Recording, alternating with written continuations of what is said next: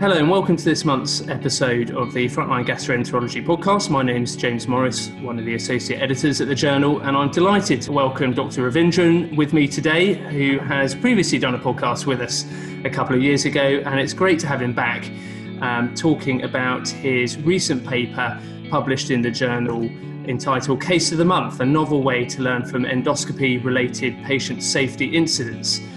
Um, Dr. Ravindran is a JAG clinical fellow at St Mark's and he has a particular interest in patient safety and simulation. And I thought it would be fantastic to talk to him today to learn about uh, some of the things that he's learned during his research which could impact on patient safety and improve our endoscopy practice. Dr. Ravindran Vats, welcome to the podcast today. It's great to have you with us. Yeah, thanks for inviting me on. It's a pleasure to be back and um, really excited to talk a bit about our research and what we're doing at JAG currently. So, um, Vats, could you begin by uh, giving us perhaps uh, some background as to why it's important to be discussing patient safety in endoscopy? Yeah, sure. Um, so, safety in endoscopy has really kind of come to the fore over the past 20 years or so, um, particularly following on from kind of early audits and um, when we started to receive a lot of regarding performance data, particularly one landmark paper was the NCEPOD report scoping our practice, which really highlighted um, kind of the mortality and morbidity associated with endoscopy at the time. So this kind of led on to driving up quality and safety within endoscopy. Um, and throughout this process of time, safety in endoscopy has largely been focused around procedural safety, so things such as adverse events around procedure or um, complications, as a result of the procedure with fairly hard outcomes, so kind of mortality rates, readmission rates, etc. Um, and now we're seeing a focus in terms of safety, not just within endoscopy, but within the wider NHS, uh, and looking at a reduction of what we define as patient safety incidents or PSIs. So these are kind of incidents that can or did lead to patient harm. And on their own, they're their, their own research field. You could write a whole PhD about them. Um, but the, the safety of working endoscopy really follows what's happened before in terms of surgery and other healthcare uh, arenas. Um, we know that within endoscopy from audits and kind of um, data from services that incidents do happen, but we don't know the exact instance of PSIs. Um, there have been a couple of observational studies done which have really highlighted the impact of PSIs in terms of frequency and how much they occur during procedures uh, but the large majority don't actually have a direct immediate impact. Um, what we don't know is kind of the cumulative effects of these incidents together. So, you know, a combination of incidents causing a larger problem or error. Um, and I think safety with endoscopy, particularly in the past five to 10 years, we've seen an increase in the demand, pressures on services, complexity of endoscopy, you know, uh, greater use of therapeutic endoscopy, and inevitably safety is going to be a key aspect of this, particularly around PSIs. So I think we should now be looking at a, a wider perspective on endoscopy safety, not just look, looking at the procedural safety, but looking at the whole service. Uh, I think that's where we're at at the moment with patient safety in endoscopy. That's a really helpful introduction. Um, thank you. And so, talking about patient safety incidents or PSIs, what would you say are the main domains or categories that they fall into that we see in endoscopy? Yeah, so again, as I mentioned, endoscopy is kind of like um, following on from lots of other work that's been done. In a way, there's lots of templates for us research fellows to act upon because uh, a lot of the work's already been done. But essentially, uh, there are lots of ways to classify PSIs, but the, way that most people be um, familiar with is the WHO defined criteria. So the WHO defined criteria um, were developed as part of something called the ICPS, which is the International Classification of Patient Safety. So this is kind of overarching categories which incidents fall into, and then quite significant number of subcategories. And these people be familiar with when they report an incident. These are categories that can be used to pick on a drop-down box. And this is obviously good from an organizational viewpoint. Specifically within endoscopy, um, there can be difficulties in kind of attributing incidents to that framework, and that's that led to kind of a few observational studies being done. One notable study being done by my predecessor, Dr. Matharoo at St Mark's, and that really identified from the ground up PSIs uh, within endoscopy from looking and, uh, and reporting what happens during the endoscopy itself.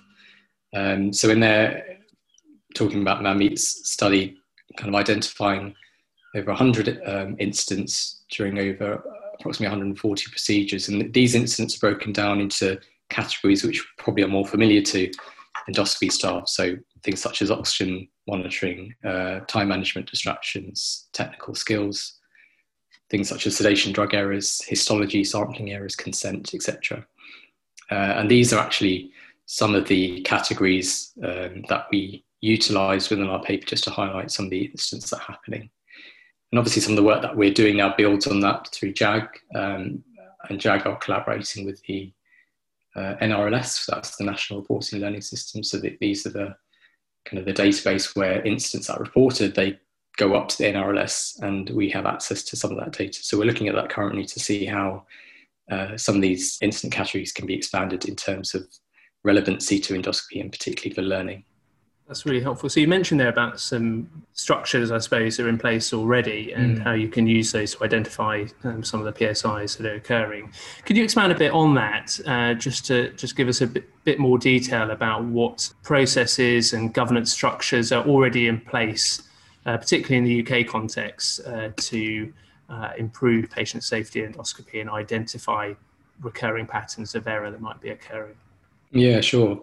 So I guess, I mean, in terms of the NHS wider structure, I'm not probably going to go into the, the wider organisational structure of what we do with instance and uh, kind of the, the mechanisms, root cause analysis, etc. But just talking about endoscopy specifically, so you can, I guess, think about it across services, kind of governance structures, etc., can be outlined by what we define within JAG. So these are the standards, which are kind of related to the global rating scale or GRS, which is essentially a self um, reporting quality improvement tool and the accreditation standards. And within those standards, there's some guidance and definitions about kind of the structure around reporting, particularly safety.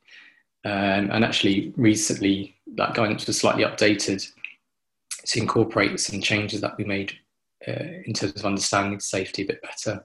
And largely within endoscopy, this talks a lot about adverse event monitoring through um, uh, clinical leads and kind of sharing that knowledge through endoscopy user groups or EUGs.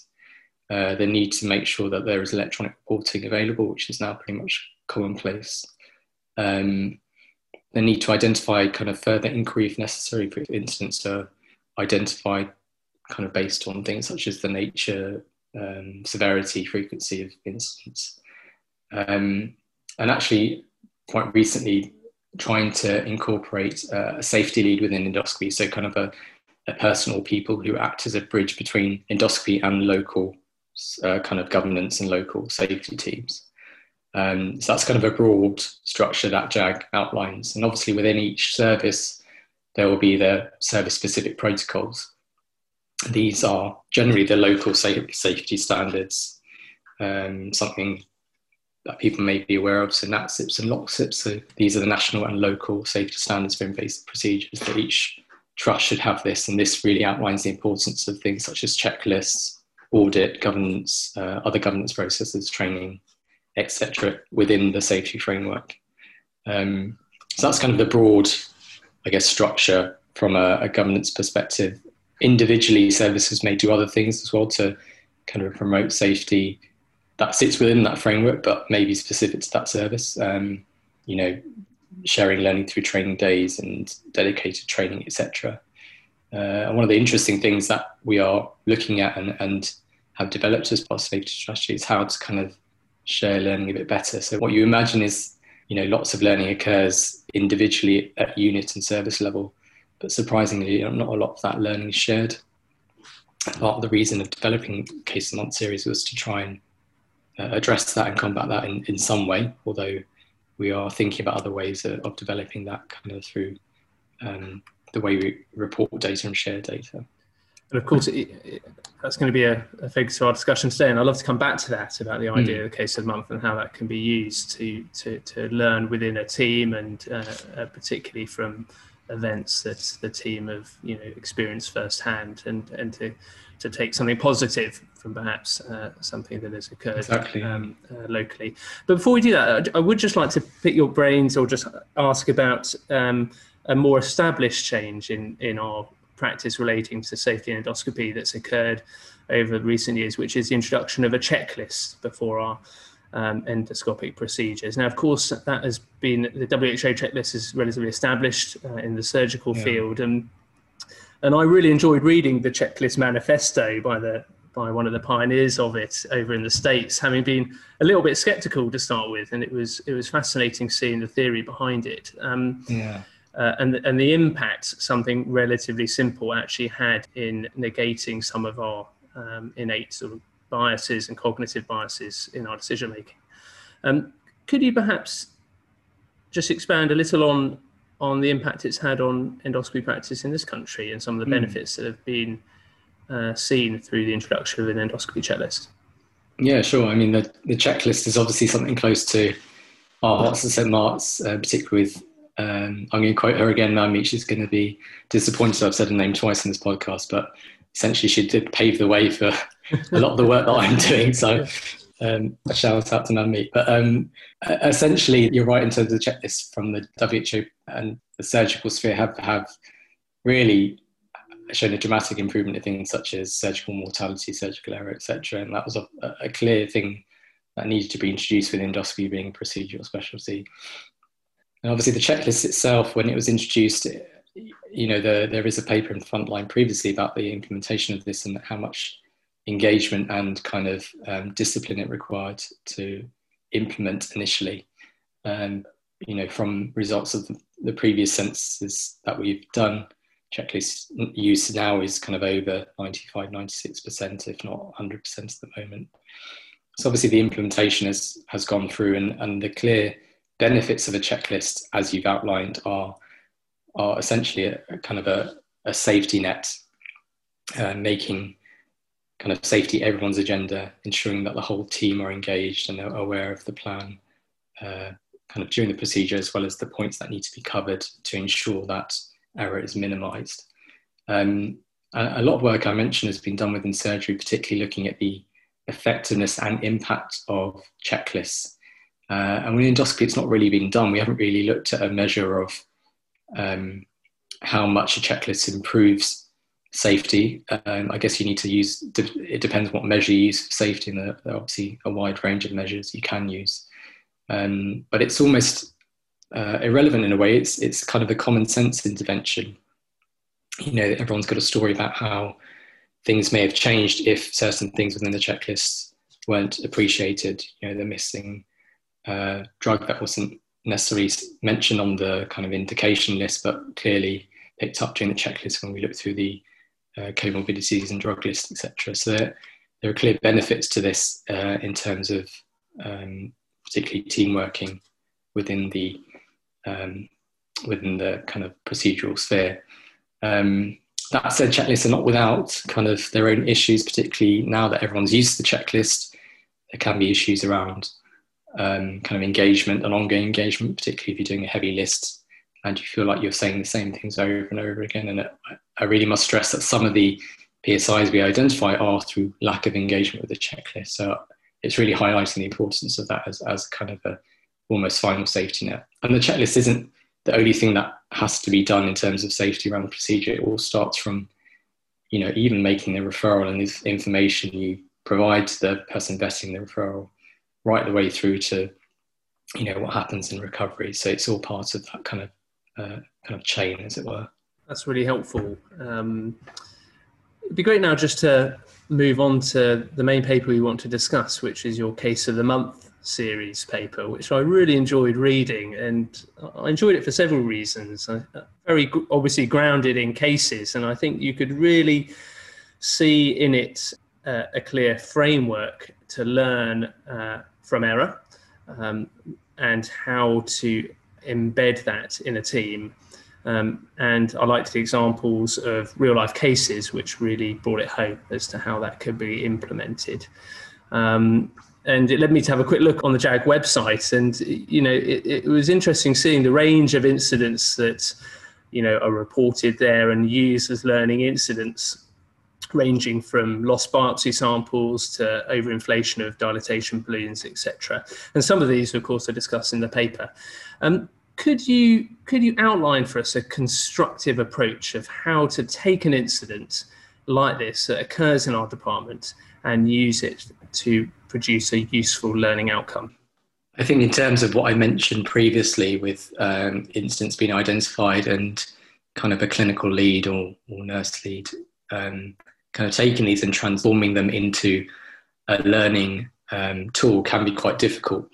You know, the, the focus is obviously on trying to prevent issues happening again and trying to go through the governance steps, but the importance of learning cannot be uh, overstated. It's um, what we've identified just from even writing these and engaging with people when, when they write them is how much of a, an important process it is. So actually picking apart the key aspects within the case and then using kind of a framework to identify the instance can be useful in then generating learning points rather than just thinking about well, what can we learn just by reading the case. So having a systematic approach, I think, is important, um, which I, I, can mention in a moment. But a lot of what we've developed in terms of case of the month has been based on what's been done in other specialties, particularly in radiology.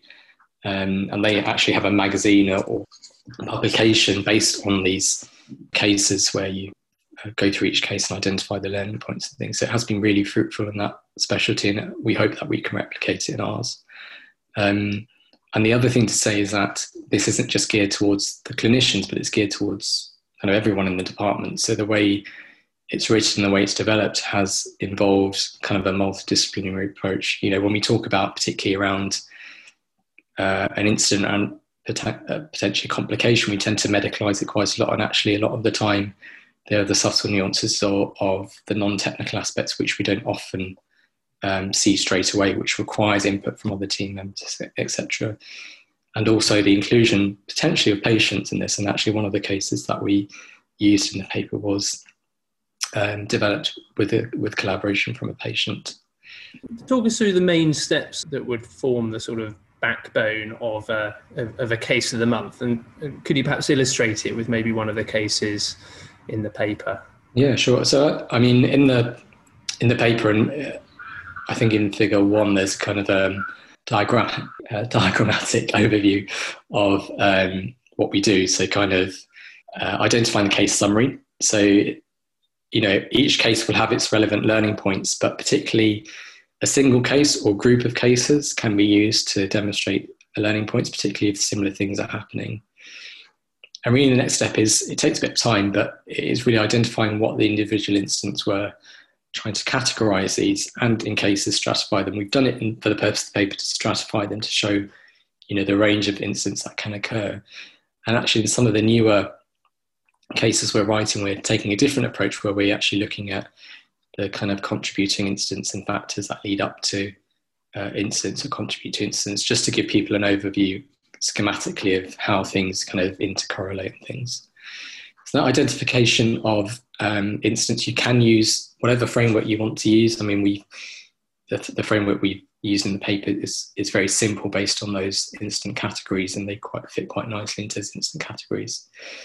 Um, and then picking apart each instance. So what happened? Were there any other factors that contributed to each incident? And where did they fit kind of this categorization system? We can also stratify them uh, kind of into minor, moderate, or severe risk based on their you know, potential patient harm. Um, we don't go into too much detail about kind of risk likelihood ratios and uh, matrices and things, simply because we're limiting this just to learning and not actually an instant investigation. Um, and then from each of these instances, you can try and pick apart um, learning points. So, I mean, very simply, one of the cases I think was around uh, uh, like a bile duct injury. Um, and this essentially revolved around a case where they were trying to dilate the balloon within the common bile ducts, and a new team member came in halfway during the procedure, and there was overinflation of the balloon, which led to bile duct injury. And actually, when you think about the individual instance, so there was overinflation of the balloon, um, which was the key incident which led to the complication, but also incidents such as handover being incomplete, uh, potentially incomplete instruction between the endoscopist and the assistant, and a contributing factor may be a change in the situational awareness because of the new team member. And so you develop learning around those points. So things such as the technical side, so knowing that balloons with two stages might have inherent risk. You might have a risk of overinflating, so considering using, you know, a fixed diameter syringe or something like that. Um, but a lot is really around what we do each day, every day. It's around teamwork and communication, particularly around the communication around the handover. Um, skill set as a person coming in. Um, do they know what they're doing and, and know what needs to be done? And also group situational awareness. So if things change in the environment, recognizing this, acknowledging it, and sharing it it, between each other. So learning points really are around that and, and highlighting that. And some of those things can then be disseminated into other learning types. You can talk about this in a training session, particularly if you're learning to use a balloon and talking about how you might communicate um, what you what you do when you inflate the balloon, for example, or talking about it during an EUG meeting and, and maybe outline some of the things that you can do to improve communication. Things, techniques, for example, closed loop communication comes to mind. There are numerous benefits you can immediately see coming from that, can't you? So you've got this clear framework, the case summary, identifying, categorizing, stratification of each particular safety instance within the case, of which, as you said, there may be numerous um, coming out of yeah. uh, one particular complication, for example, um, and then from each of those learning points and disseminating that. And there's obviously the immediate benefit of trying to make sure it doesn't happen again uh, and improving practice in the department. But also, when you step back, you realize the complexity of a system and what is going on that leads to an error. And it, it's the old sort of Swiss cheese model, etc. But it, mm. it, it's very helpful, isn't it? And I think I found it helpful myself when I've been involved in SI investigations and that sort of mm. thing, where you realize um, that incidents and errors occur in a complex system, and there are many factors leading into that which you can learn from. But I wonder if that also has the benefit of of reducing, you know, fear in a department of reporting incidents and and and bringing them to the surface and creates more of a culture of openness rather than suppressing. Yeah, sure. I think even when you look at the literature around safety reporting and, and kind of hesitancy to safety reporting, you know, this is outside of endoscopy. There's a lot around um, reasons for that, particularly feeling that it won't go anywhere, feeling that uh, kind of guilt or blame associated with it, etc. And I think particularly now the focus is on obviously trying to promote learning and not attributing blame.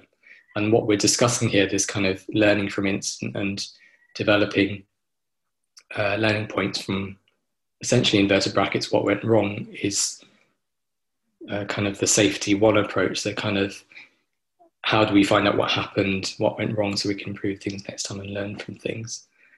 And as you mentioned a bit about culture, so it is um, developing a, a, safety culture, which, to be honest, occurs at different levels. It doesn't just occur at the workforce level, but it's all ingrained into the department, the organisation, etc. So it requires engagement at all, at all levels, and particularly leadership. So, you know, if you have an engaged nurse lead, clinical lead within your department who's not afraid to kind of discuss things in an open manner without kind of pointing the finger, that's obviously a very good step. But even better is if your organisation is uh, kind of geared towards that, and, and, we're obviously seeing that more and more, um, particularly in what we've described a bit earlier through patient safety leads, um, patient safety champions, been around for a while, and also leads within other departments and kind of collaboration between other departments uh, is important. Uh, I think the key is to try and bring learning out of our silos. We, we traditionally learn in silos of different kind of professions, etc., and trying to draw it all in together uh, may be beneficial. Some of the, the best learning experiences I certainly have had have been learning experiences with other people from other specialties and other professions, group learning, um, and that can be quite powerful. Um, and we can see how perhaps using case of the month could be a, a really pragmatic focus uh, forum to achieving that. Yeah, it can act as a kind of um, platform to build yeah. upon. You know, the, the, learning points there are just learning points that have been developed by people who write the cases and people who look at the um, kind of incident stratification and things, but there can be all sorts of things that derive from that because people may find familiarity in reading cases, for example, that might have happened at my unit, but we did this.